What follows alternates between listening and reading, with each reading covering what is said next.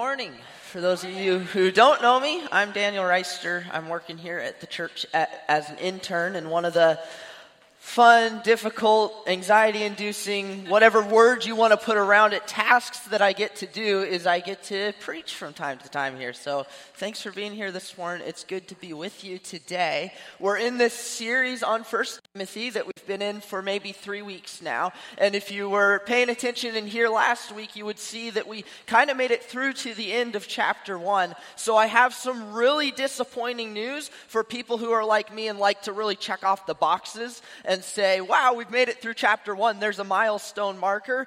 I'm still in chapter one this week. There's a verse in there, and I'm just like, we, we got to dive into this thing. And so, sorry to disappoint anybody who thought we made it out of chapter one. We are still in chapter one this week. But one of the, the practices we've been doing as a church um, lately is, is to spend time in conversation with one another, answering questions during the service. And um, oftentimes we've been doing it at the end. Today I have a question to start us with that I want to um, encourage you to discuss with you. I, I will give you time to discuss with your neighbor before we get to, into any content to kind of get the, the, the mind thinking, the juices flowing this morning. And, and this is the question. What is the most meaningful attribute of God to you right now and why? You may or you may not have one. This is why we do it in a group with one another so we can hear kind of what God is doing in the people around us. But I'd say, like, I encourage you to share openly. So I'm going to give you five minutes right now. Get together with the people around you, just talk about this question, and then we will jump in with our content for today.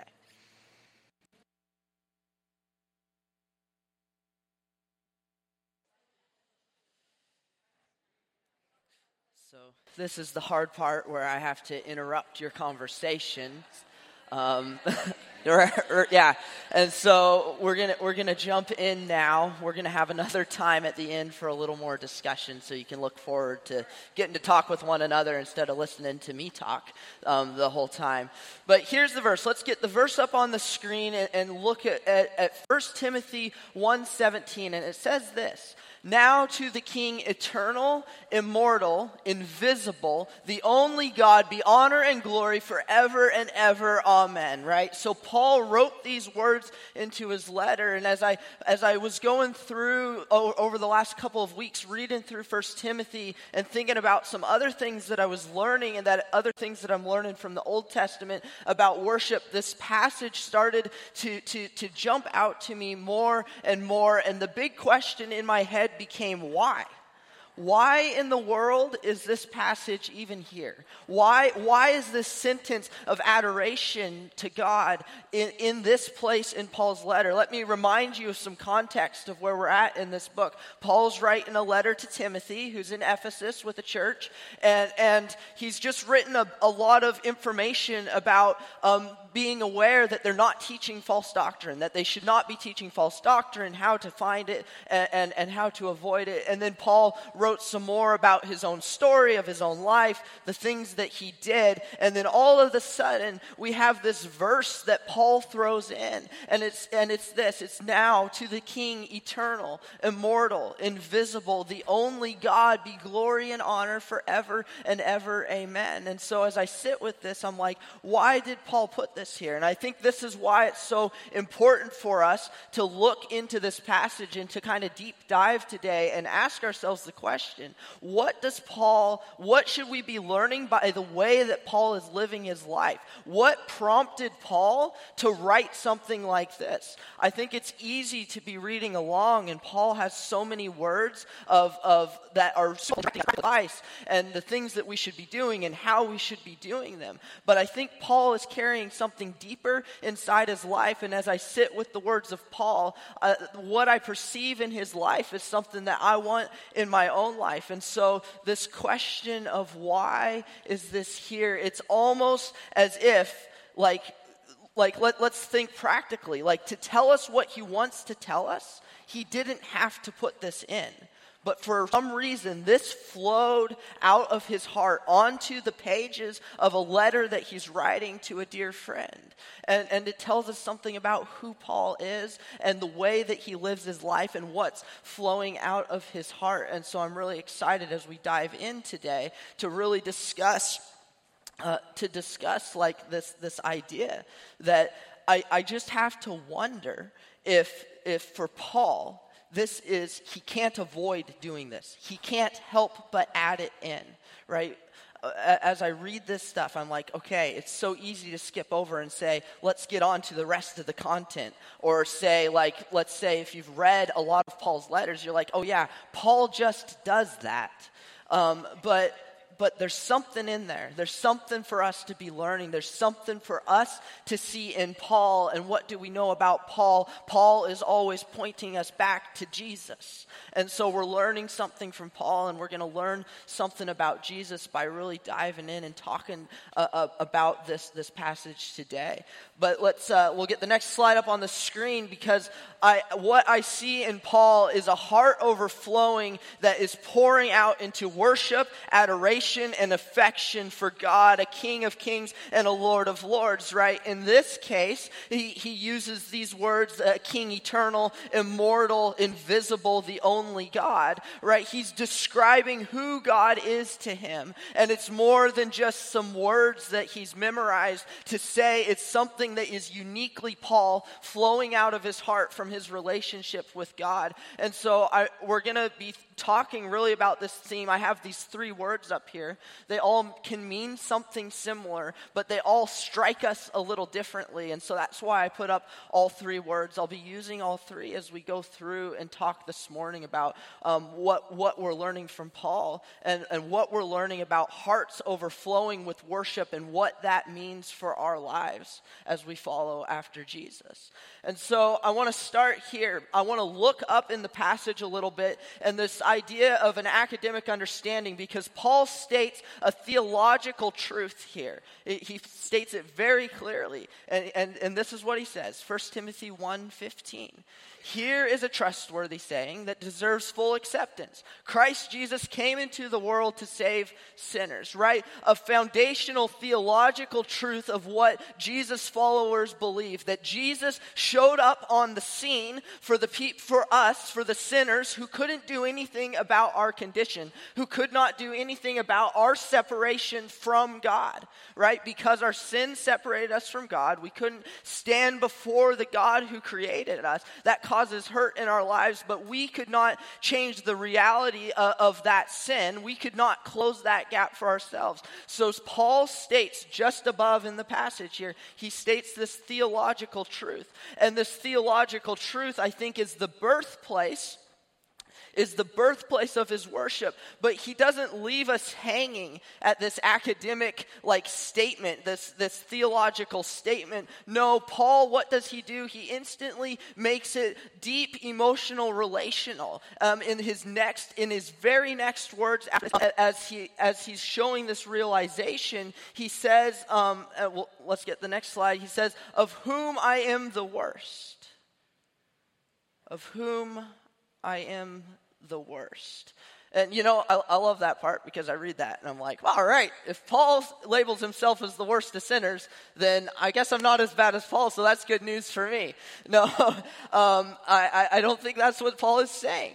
But I think what we're seeing in his life is he states a truth, something that, yeah, we can understand but there's something emotional, connected, personal, intimate relationship with God that Paul is showing in his life as he's as he's sharing this realization that he is in desperate need of what Jesus brings into his life. And so, as we look at this word realization, be thinking about like this is where it starts to flow, where our worship starts to flow from, is our realization of our desperate need for Jesus and what Jesus brings into our life, what Jesus offers us. I think about the story of Paul and I think about his life, the life that he was living. And we talked about this a little bit last week um, when Scotty was, was talking about Paul used three words to describe himself. These, these, three, um, these three things in his life that Jesus rescued him out of, that God rescued him out of. And I was thinking this week over, over Paul's own journey and, and where his realizations came in his walk of faith, right? His, his came on a donkey on the road to Damascus when, when Jesus encounters him and says, Paul, or at the time Saul, right, before his name was changed to Paul, he says, Saul, Saul, why are you persecuting me? In that moment, he knew who Jesus was. He encountered Jesus, the Son of God, as he rode on a donkey. He had new realization. All of a sudden, his brokenness, was very, he became very aware of the brokenness inside of him, of the sins that he had committed, of the things, of the things inside of him that were not drawing him to Christ, but were fighting against that. And, and you know, we weren't there for the whole story. He went, he went away from that place blind. He surely must have encountered God in real and tangible, intimate and deep ways that were meaningful to him. And then it erupted into a life of ministry, praise, and worship seeking after Christ. It changed everything about him. And so as I was thinking about worship this week and I was thinking about where does worship start? What, what affects what's flowing out of our hearts? And I think it's this idea of realization of desperate need. This idea that, uh, that we can't find it through somebody else that we can't find it through somebody else's life. Yes, we can look at other people's lives and their practices and be affected by the things that they do, by, by, by the practices that they hold and the way that they live their lives. But the reality is, until we have encountered for ourselves on a personal, deep, intimate level with Jesus, our realization for our desperate need of what he delivers us from then hearts don't overflow with worship. And this isn't one time of realization. It's not just a moment in time and, and, then everything just continues on. No, it's a lifetime of realization, and it goes deeper and deeper as we live our lives, as we encounter Jesus at the cross. I think about, uh, uh, uh as I was thinking about worship this week and I was thinking about what does worship mean? Because I'm looking at Paul worshiping God and I'm saying there's something in Paul's heart that I want in my own life that I want to see in my church. And as I was sitting with that and I was thinking about where does that come from? It just brings me back to the cross. It brings me back to the cross, right? We just read this theological statement that that um, we, we read this theological statement that Jesus showed up to save sinners. But what does it look like when you stand at the foot of the cross and you look up and you see Jesus of Nazareth, a man who was God? hanging on a tree, blood running down his body, sweating in pain and agony on your behalf, right? You look up and, and he's hanging there and he's and there's nothing that you can do, and you get this realization of your own brokenness. All of the, the broken pieces in your life become you become aware of them, but the painful part of becoming aware of these broken pieces is the, the reality that you then face that you can do nothing about it. You can only stand there and watch him suffer as he dies, and you can't crawl up there and pull him off that tree. So, as we encounter Christ, we encounter our brokenness. We have realization in our life of our own personal desperate need for what Christ brings to us and what Christ offers to us. This is the start. This is the heart of which our worship flows out. For Paul, it's this encounter on the road to Damascus where he realizes his own tangible, desperate need. I love the wording of whom I am the worst.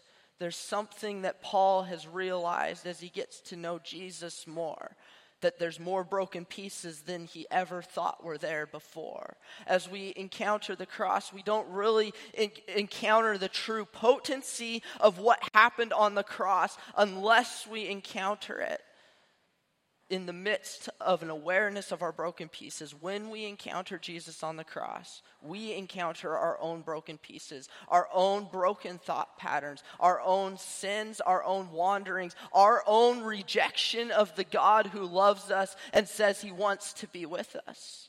And that doesn't stop. Those realizations become more and more as we walk longer and longer with Jesus. He gently reveals more in our hearts. We don't get to a point right now where where we don't have that realization when we meet with Jesus on the cross. And so that's where I wanted to start today is thinking about what is flowing out of our heart but but the big question is is what is fueling what's flowing out of our heart? If we want worship and praise to be flowing out of our hearts we have to spend time thinking about that we have to spend time thinking about these things. I love that Paul is not an academic writer, he goes deep and emotional. We see his personal relationship with God. It's, it, there's just something in that to me, like this remembering. Like, there is no person sitting in this room that's going to be able to stand and coach you through being with Jesus. It's you and Jesus who are doing that. It's your relationship with Jesus. It's my relationship with Jesus that's going to be um, that's going to be fueling these realizations. And so, yeah, it's just an amazing thing to me.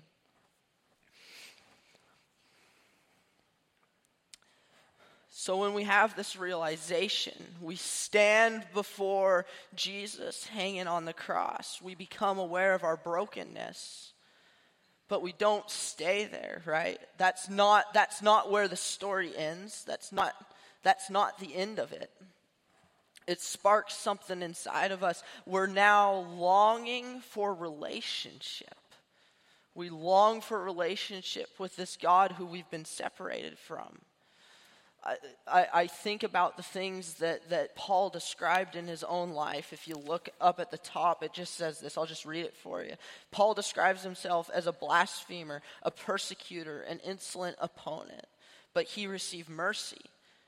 When he came into relationship with God, he received mercy for those things in his life where he had been rejecting God and there's something deep and intimate about that relationship that started to form and then continued to form and continued to de- develop fruit in his relationship with God throughout the rest of his ministry. Because of relationship with God, Paul's life was no longer the same. Because he realized his desperate need for relationship with God, his life was no longer the same. And all of this to fuel Paul's worship and adoration, words of affection, driving the very things that flow out of Paul's heart into his mouth and into the letters that he writes and the sermons that he preached and the life that he lived, the people that he encountered. This changed everything for Paul. This changes everything for us. When we dive into relationship uh, with God, when we have realization and we start to see desperate need, and it drives us to long and hunger and thirst for relationship with God, one of the natural places we go is His Word. We dive into His Word and we start reading His story. This book, cover to cover, explains the greatness of God it declares the greatness of God. It tells us about the attributes of God. And it's one long love story about God saying, I want you with me. And so we start reading these things. But then in our hearts, we're longing still because we are a people hardwired for deep and intimate relationships. Here on this earth, we want friendships. We want marriages. We want these things. We are hardwired for deep and intimate relationships. And God's invitation to us is come and be with me. Through Jesus, is come and be with me in relationship. Are you starting to see the things that we have to celebrate? Are you starting to see the things that should, that, that why worship should be welling up in our heart? Are you starting to see maybe why Paul is so often writing these adorations of God because this is a real and tangible reality to him in his life? A real and tangible reality to him in his life, we start to long for prayer as we start to long for relationship with God because we have a desire for that intimate connection between us and God, the creator of the heavens and earth.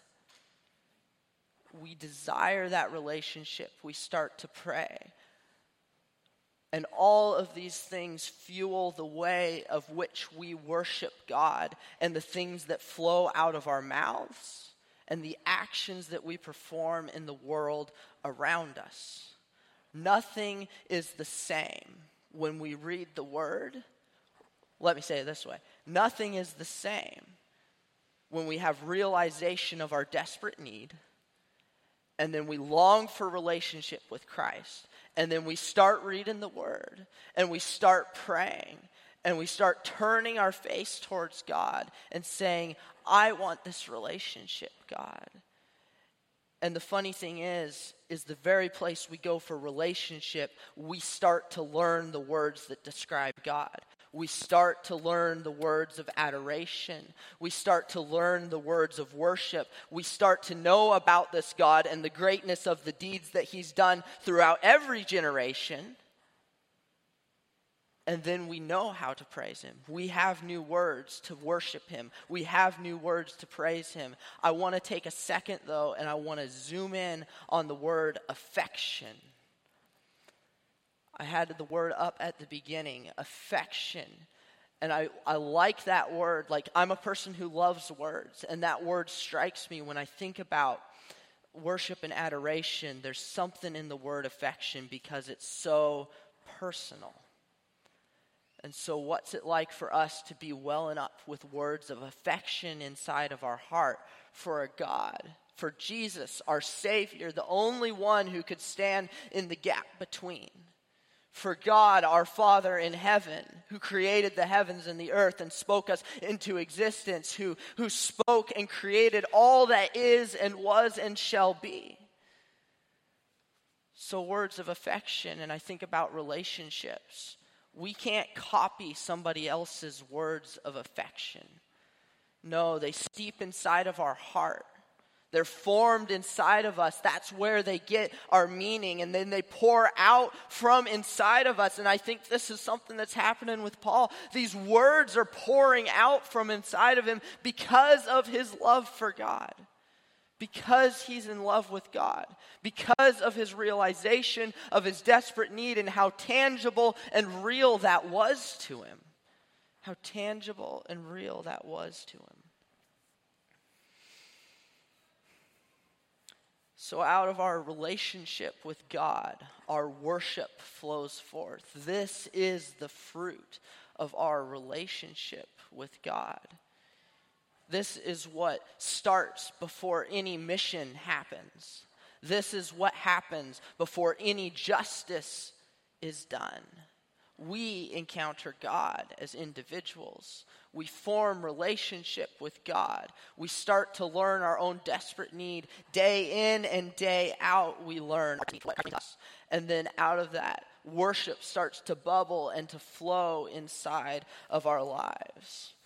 I want to, we've talked a little bit about Paul but I want to talk about one other person today. There are so many people in the Bible as I'm, I'm doing a, a Bible read through group on Wednesday nights, and we're going through the Old Testament, and we're reading large chunks of Old Testament each week and talking about them. And as I've been doing that, I've been seeing so many people in the Old Testament where worship is so key to everything that flows out of their life. So I pulled one of those examples today. I want to talk about this man that some of you may be familiar with. His name is King David right? You might have heard of him before. If you haven't heard of him before, um, King David was a king in the Old Testament. He led Israel. He was appointed by God, and this he was described as a man after God's own heart.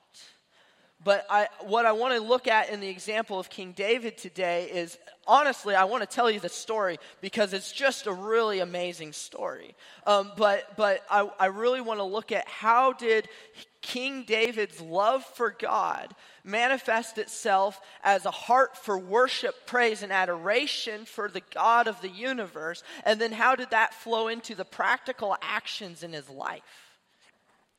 So, if, if uh, I'm just going to describe this scene. It's, it's described in um, 2 Samuel 6 and 1 Chronicles 15.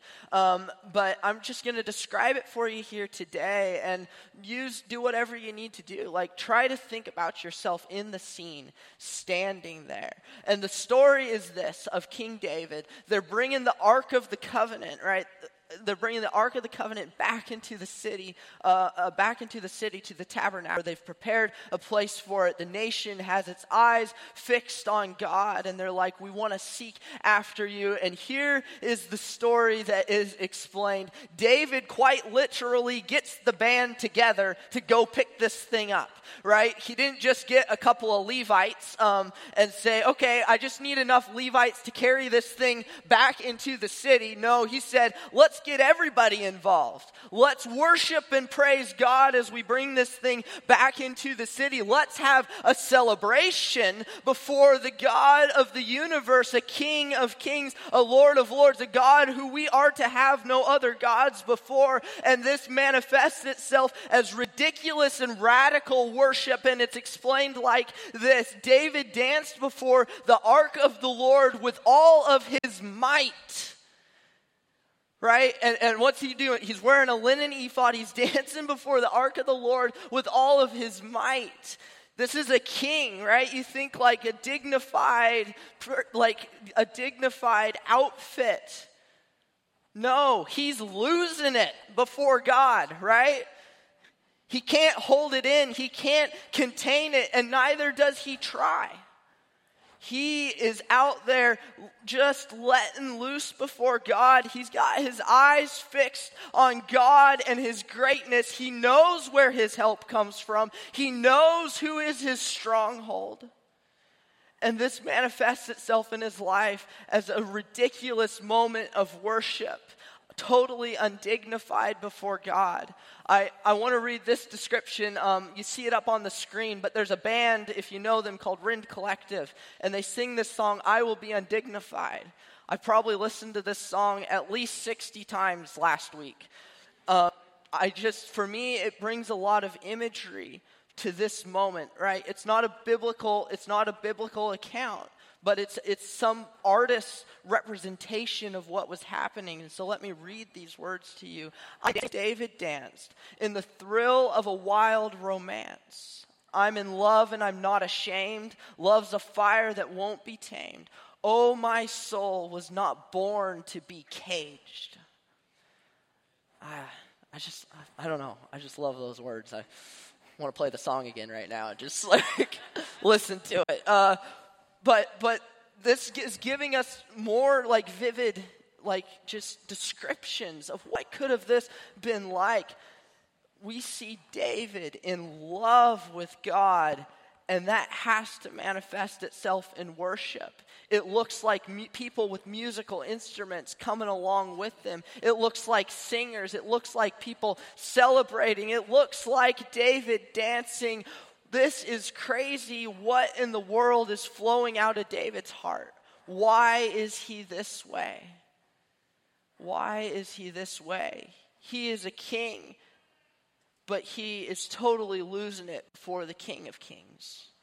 And so I love this story. But here's, here's I want to go a little deeper because there's things that happen next in this really important for us to remember. And this is the practical side.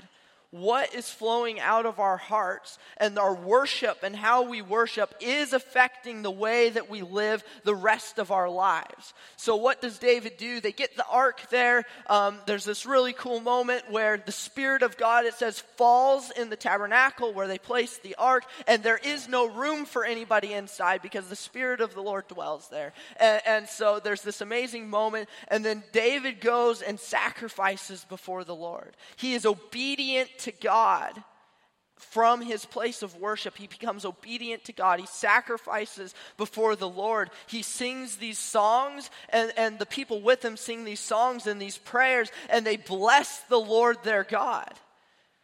But David doesn't stop. Oh no, you can't hold David back because now he's really in it with God.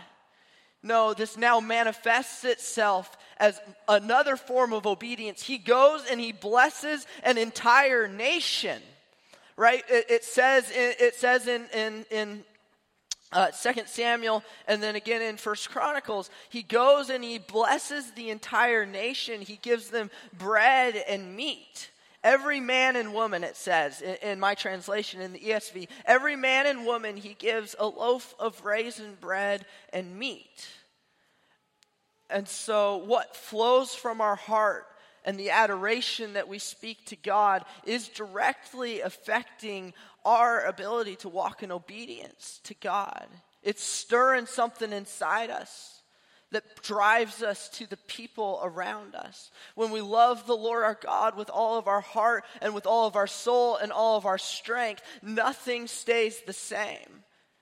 And as I'm thinking about all these things, as I'm thinking about this story, uh, as I'm thinking about this story and I'm thinking about my own life or the lives of us sitting in here today, what marks us different in this world than everybody else who stands around us? what marks us different. We are a people who are supposed to be radically and ridiculously in love with Jesus, and that's what is driving the flow of the actions in our lives. That's what's driving our obedience towards God. That's why we're going out to a broken and a hurting world. As we stand at the cross for us personally and we realize our brokenness and our inability to change our own brokenness, another thing happens as well. We become aware that we have no power to change what is happening in this world. I have no power to fully love my neighbor as myself as, as God commanded me to. But in Christ, I find obedience. In worship and adoration, God is tuning my heart and preparing me to be obedient. To be obedient. And so, as I think about David, I think about Paul and what's flowing out of their lives.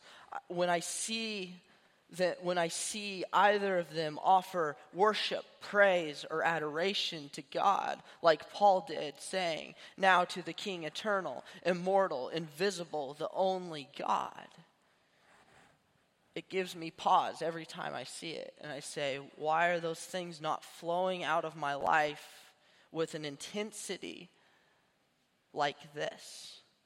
Why do I read this and I feel like, they have such a close, deep, intimate relationship. It sparks longing in my own life. I hope it sparks a sense of longing in your life as well.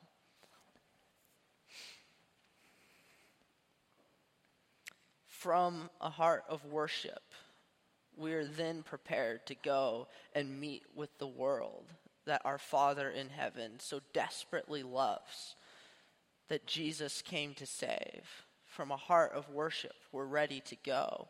It drives us out, it pushes us forward into the ministry of our lives, whether that means you preach sermons on a Sunday morning or you're in the office nine to five during the weekdays. What's the ministry of your life? And how does encountering Christ and a realization of your own personal desperate need fuel your ministry.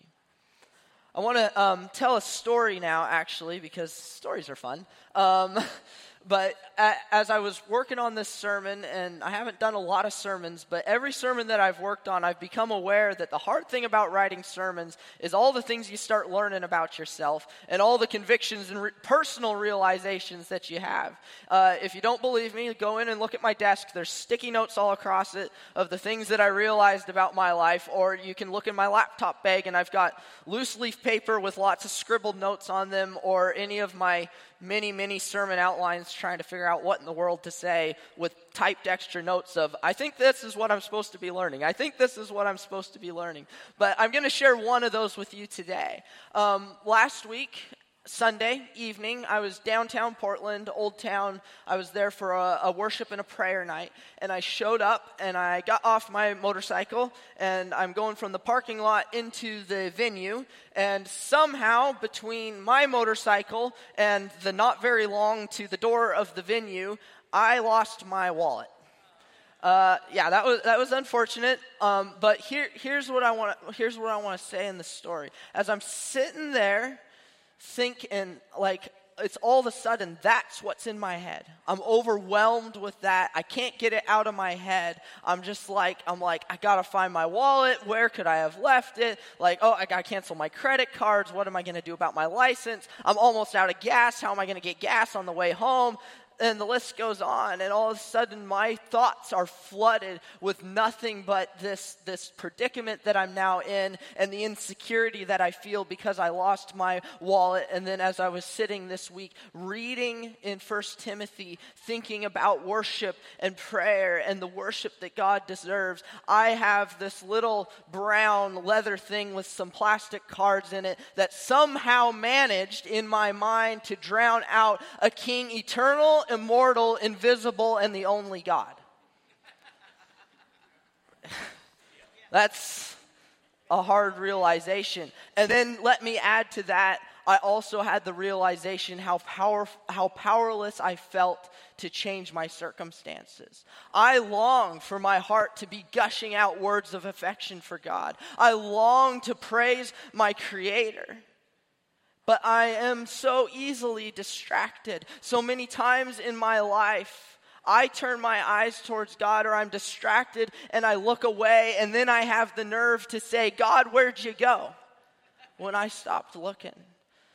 The realization that I had is that this desperate need for God and what He brings is not as real to me as I want it to be my worship for God is not as full as I want it to be in my own life. And I see that by the fruits of the things that, that, that bother me, that distract me from, from God, from praising and from worshiping and honoring God. And so that was one of the realizations that I had. And then as I sat with it more and I thought about it the other day, I was sitting at my desk and I was like, I'm using this word a lot. What flows out of our hearts, right? We were looking at Paul. What was flowing out of his hearts? Praise, worship, adoration.